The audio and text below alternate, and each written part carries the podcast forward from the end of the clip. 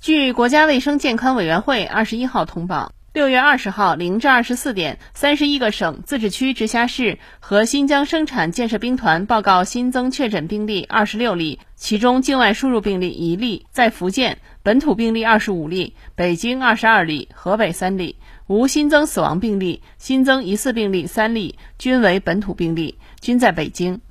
当日新增治愈出院病例三例，解除医学观察的密切接触者三百九十七人，重症病例与前一日相比增加两例。境外输入现有确诊病例八十二例，其中重症病例一例，无现有疑似病例。累计确诊病例一千八百六十九例，累计治愈出院病例一千七百八十七例，无死亡病例。截至六月二十号二十四点，据三十一个省、自治区、直辖市和新疆生产建设兵团报告，现有确诊病例三百三十一例，其中重症病例十五例，累计治愈出院病例七万八千四百一十三例，累计死亡病例四千六百三十四例，累计报告确诊病例八万三千三百七十八例。现有疑似病例十三例，累计追踪到密切接触者七十五万六千九百六十五人，尚在医学观察的密切接触者者六千三百三十九人。三十一个省、自治区、直辖市和新疆生产建设兵团报告新增无症状感染者六例，